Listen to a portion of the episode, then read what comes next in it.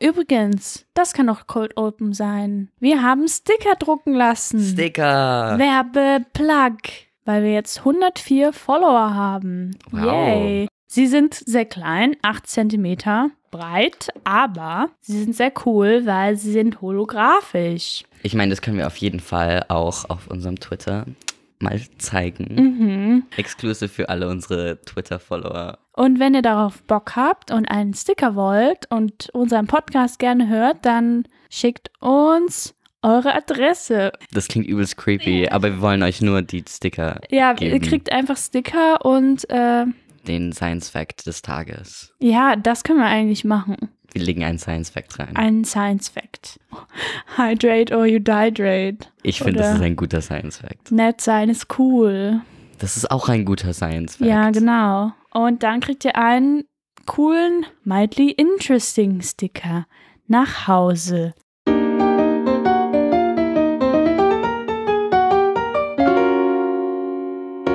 Ja, hallo und herzlich willkommen zurück bei unserem leicht interessanten Wissenschaftspodcast. Ich bin Caro.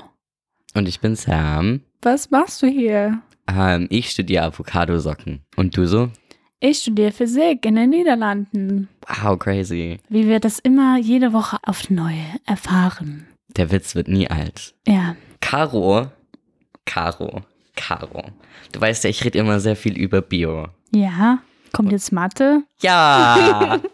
Ich wollte gerade sagen, meine zweite große Liebe. Und ich finde nie ein gutes Thema, über das man so reden kann, Mhm. ohne dass es nicht dann ist so, ah ja, Leute, P von B given A ist einfach nur PBA over PB. So, das will ja auch keiner wissen. Das ist doch das Bias-Theorem. Ja, Reden wir nochmal über das Bias-Theorem? nee.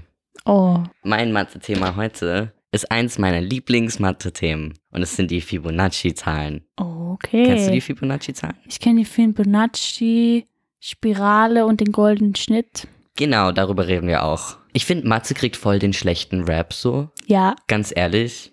Mathe ist voll cool, wenn dich da nicht gerade jemand so beleidigt, dass du dumm bist oder so. ja, das passiert leider zu häufig. Dann lass doch mal über die Fibonacci-Zahlen reden.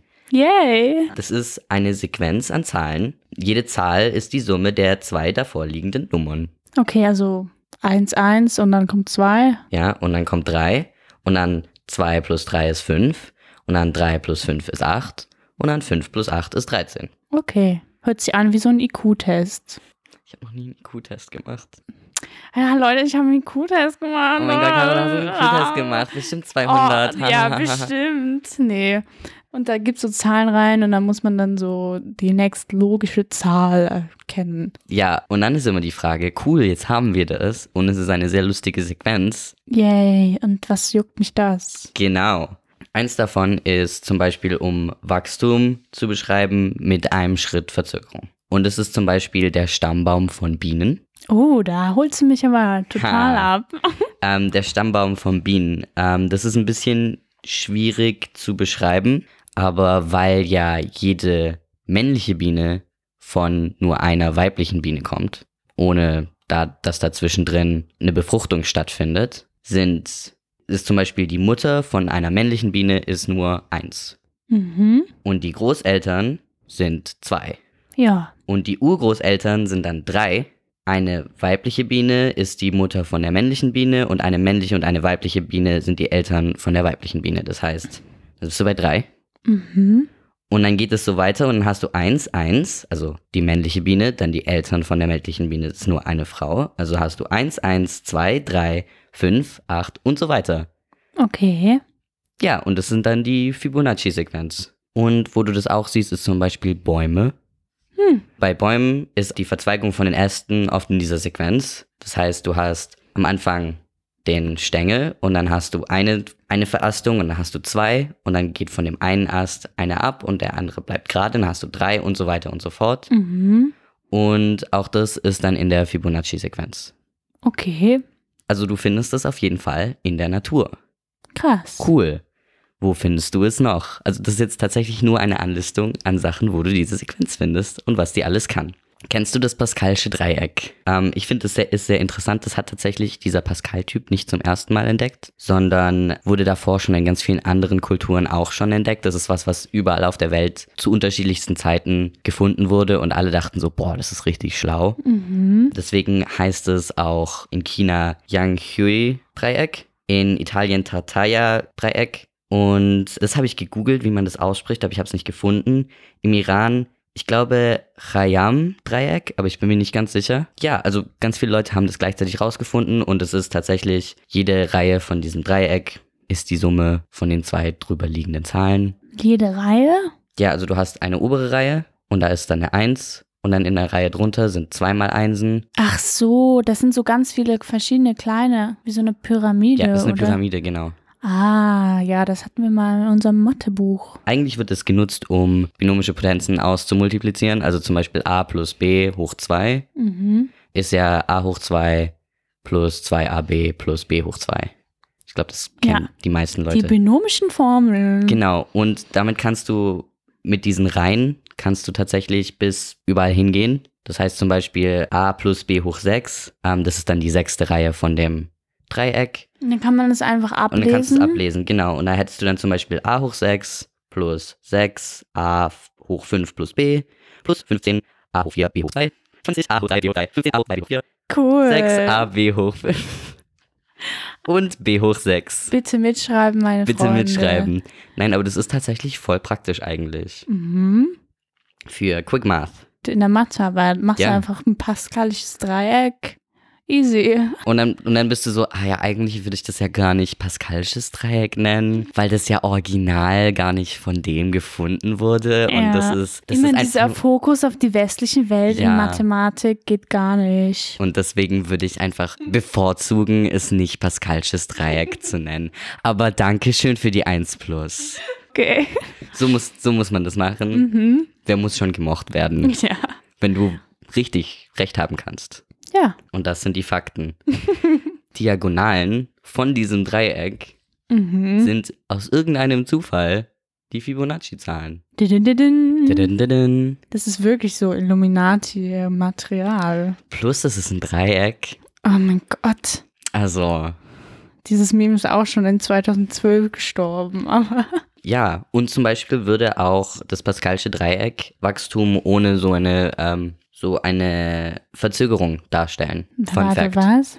Ähm, ich habe ja vorher erzählt, das Wachstum von den Bienen Mhm. ist ja so mit dieser einen Verzögerung, weil ja immer die Eltern von einer männlichen Biene sind ja nur die Königin oder nur ein Weibchen ohne ein Männchen, ohne eine Befruchtung. Und wenn du zum Beispiel an das Wachstum von Amöben gucken würdest, wo es einfach nur immer um diese Verdopplung geht, dann wäre die Menge an Amöben in äh, jeder Generation ist tatsächlich immer die Summe von einer Reihe im Pascalschen Dreieck. Mathe ist absolutely crazy. Leute, Mathe. Wa warum ist das so? Wir wissen es nicht. Aber es ist so crazy. Jetzt kommen wir zu dem, was du schon kennst.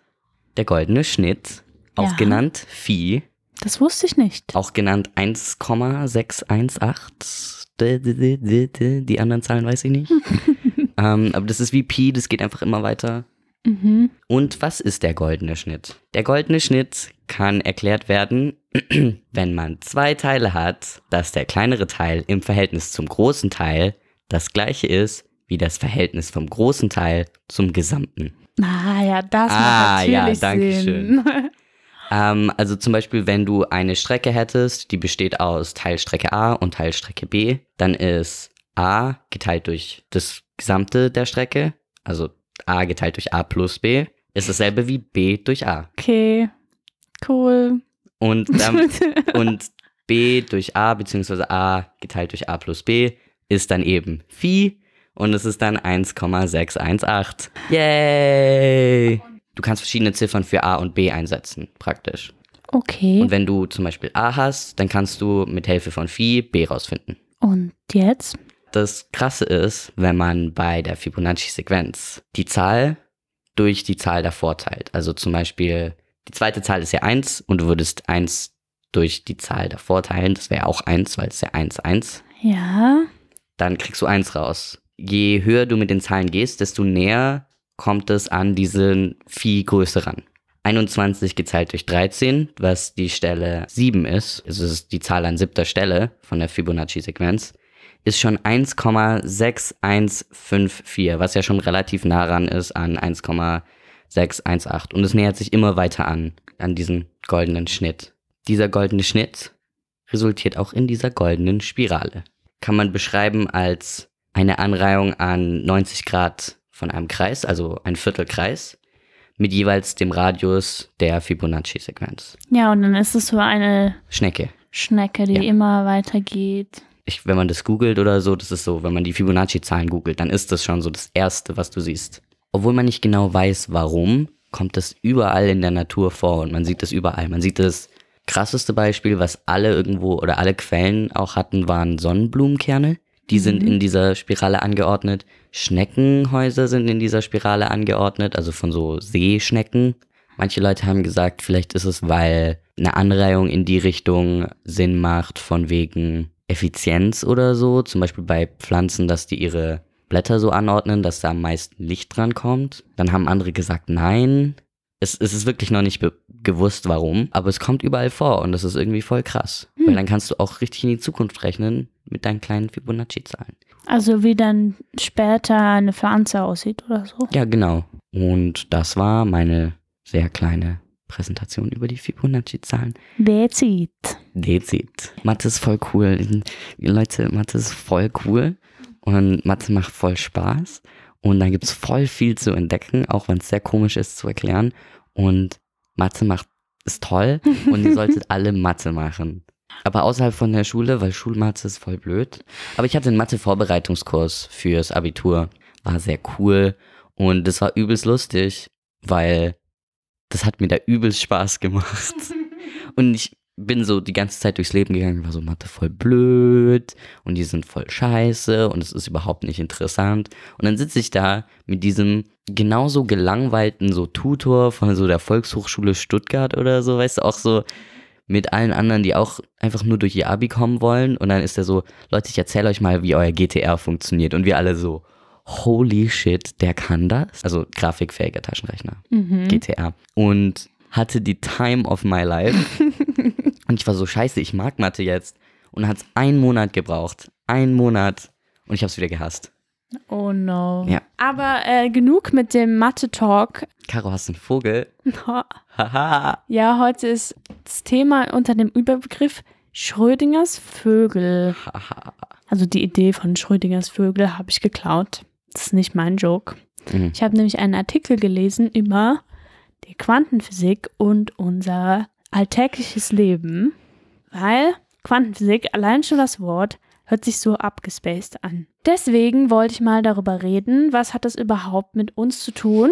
Bevor wir dazu aber kommen, muss ich ein bisschen vor äh, erklären. Ich bin bereit.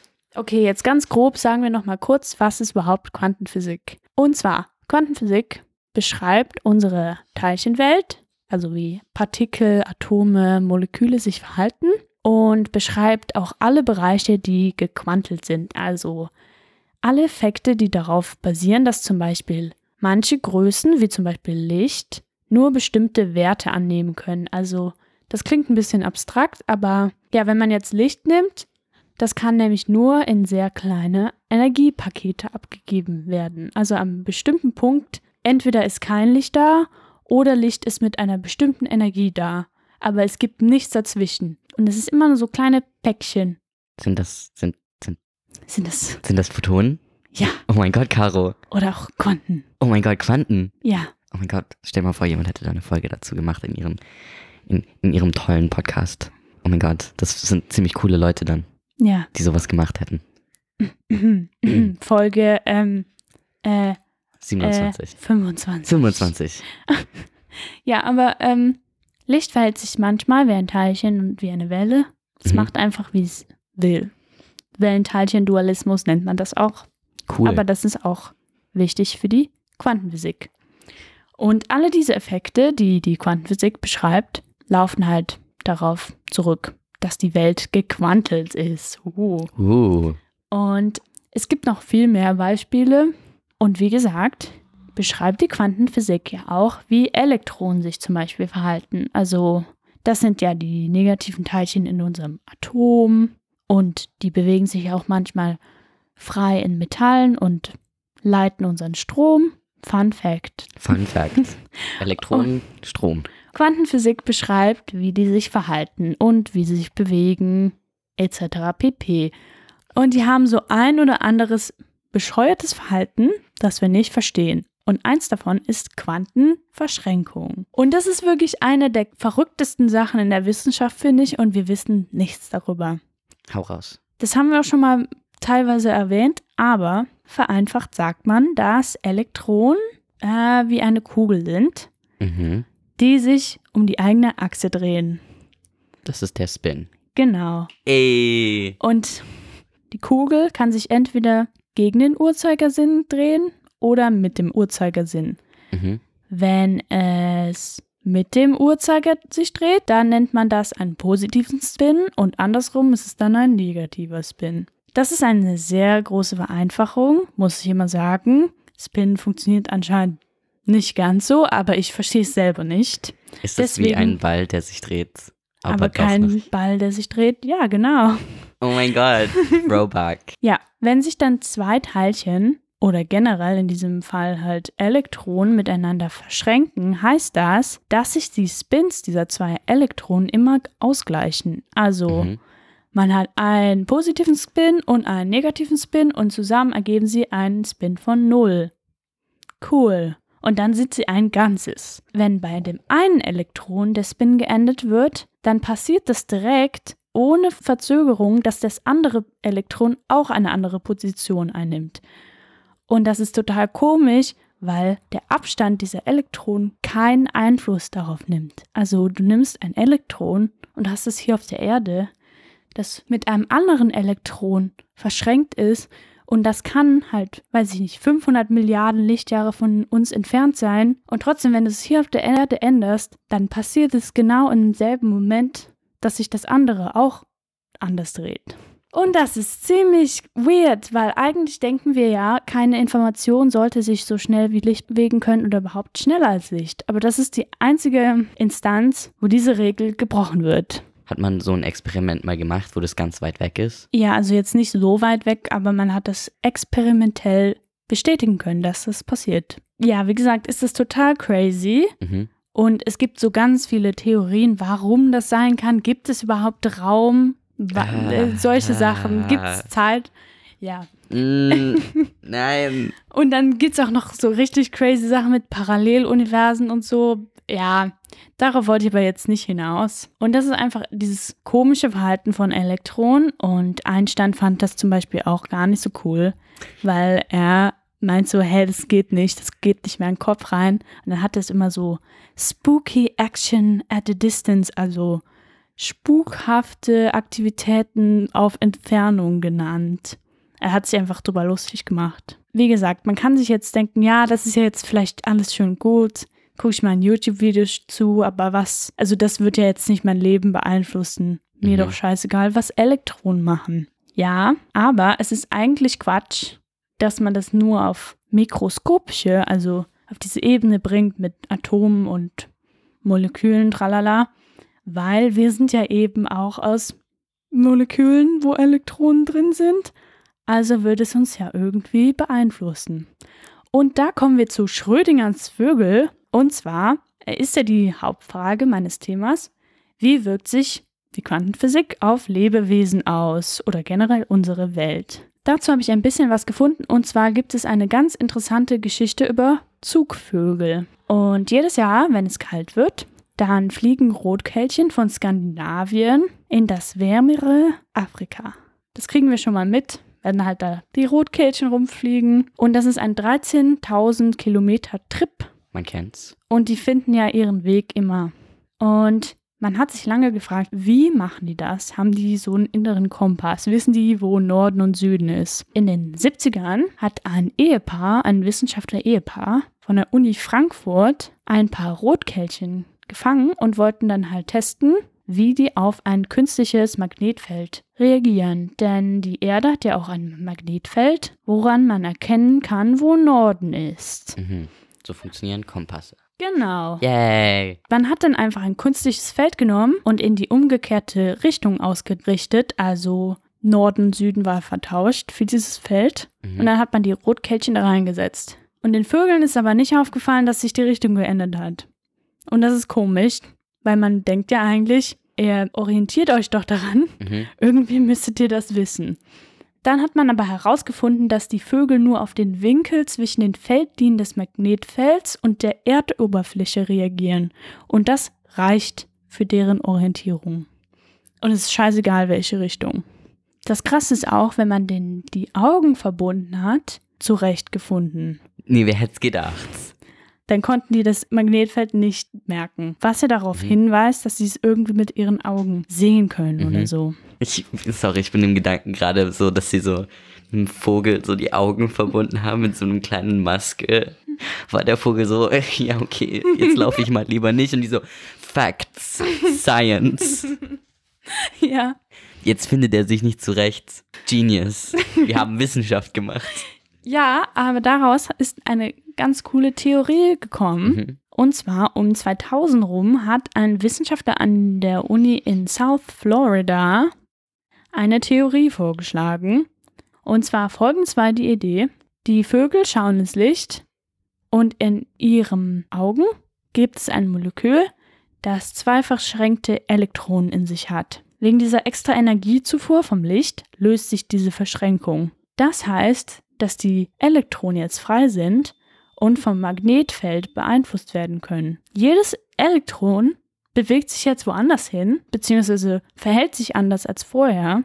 Das löst eine Reaktion aus, die einen Impuls im Gehirn des Vogels freisetzt, die dann dafür sorgt, dass ein Vogel ein Bild vom Magnetfeld sieht. Also es liegt an diesen verschränkten Elektronen, die gelöst werden. Man hat es zwar noch nicht bei lebenden Tieren getestet, aber die Existenz von solchen lichtsensiblen Molekülen ist schon bewiesen. Also es ist relativ realistisch, dass es so sein könnte. Und das ist nur ein Beispiel von Vögeln. Daran sieht man ja, dass Quantenphysik nicht nur auf so mikroskopische Art sich verhält, Mhm. sondern auch wirkliche Implikationen für das eigentliche Leben hat. Weil klar sind das nur Vögel, aber es gibt ja noch viele andere Lebewesen. Also es gibt auch Forschung in Richtung Photosynthese, die auch unter quantenmechanischen Einflüssen ähm, unterliegen könnte. Also Photosynthese wie Pflanzen Energie von der Sonne abbekommen. Glucose und Kohlenstoffdioxid plus Sonnenlicht macht H2O und ATP. Genau. Boom. Ja, wie gesagt, nur ein Beispiel.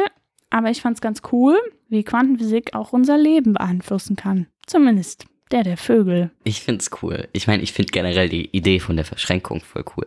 Weil, first of all, that's mind-blowing. Mhm. Woher weiß das Elektron das? Crazy. Ja. Cra Zweitens, was man damit alles machen könnte. Dude, wir könnten Kommunikation darauf basieren oder so. Mhm. Vielleicht. Das wäre voll cool. Stell dir mal vor, du könntest mit Aliens telefonieren. Quantentelefon. Hallo. So, während du Hallo sagst, hört er das schon. Das ist schneller als Zoom. Geil. Ja. Internetprobleme? Kenne ich nicht. Mhm. Das fand ich sehr interessant. Das freut mich doch. Ich finde Quantenphysik cool. Mhm. Und ich freue mich immer, wenn du davon erzählst. Ja. Und was haben wir heute gelernt, Caro? Heute haben wir was mit Mathe gemacht. Und zwar die Fibonacci-Zahlen. Habe ich das richtig ausgesprochen? Fibonacci. Fibonacci-Zahlen. Es hört sich irgendwie an wie was zu essen. Not gonna lie. Es ist einfach italienisch, aber ich will es essen. Und was haben wir noch gelernt, Sam? Heute haben wir gelernt über die Auswirkungen von Quantenphysik auf Vögel. Vögel im Aspekt von verschränkten Elektronen auf die Orientierung von Vögeln. Ja. Ja, verschränkte Elektronen sounds so cool.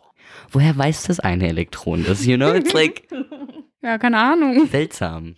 Okay, dann haben wir wieder uns gebildet. Gebildet. Ja. Bild dir deine Meinung. Ich wünsche, Enteignet Springer. wenn ihr einen Sticker wollt, Leute, Sticker-Plug, ähm, schreibt uns gerne auf Twitter. Wenn ihr euch, wenn ihr keinen Twitter habt, könnt ihr auch at rootbutginger auf Instagram. Oder at SimSamTimTam, aber ich glaube, ich lese es nicht, weil ich benutze mein Instagram für Memes zweimal die Woche.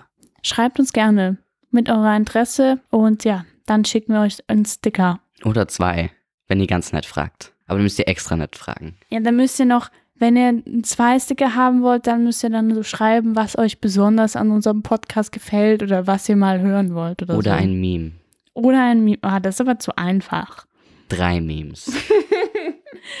Keine Sticker auf Garantie, es ist eine beschränkte Zahl. Aber äh, ja, wenn sich Leute melden, dann versuche ich mein Bestes, sie rauszuschicken mit einem wundervollen Science Fact. Gut, das war's. Ich hoffe, ihr habt eine schöne Woche. Lasst euch von der Ausgangssperre in Deutschland nicht unterkriegen. Haha, Ha, imagine. Loser, Ha, wegen imagine. Ausgangssperre. Haha, bei uns. Wir sitzen alle draußen und husten uns an und In spucken uns ins Gesicht. In der Außengastronomie, yay! Ich sehe das und dann sind dann so. Ich denke mir immer so, das geht echt nicht. Ja, Ich habe das gestern gesehen, ich habe richtig Stress gekriegt. So, Diggi, bleib zu Hause, was los? Also ich meine, bei dem Wetter wollte ich auch einen Kaffee trinken. ja, aber ich so, habe das so gesehen, war so, äh. Nee, lass mal. Okay, eine schöne Woche euch. bye! Bye.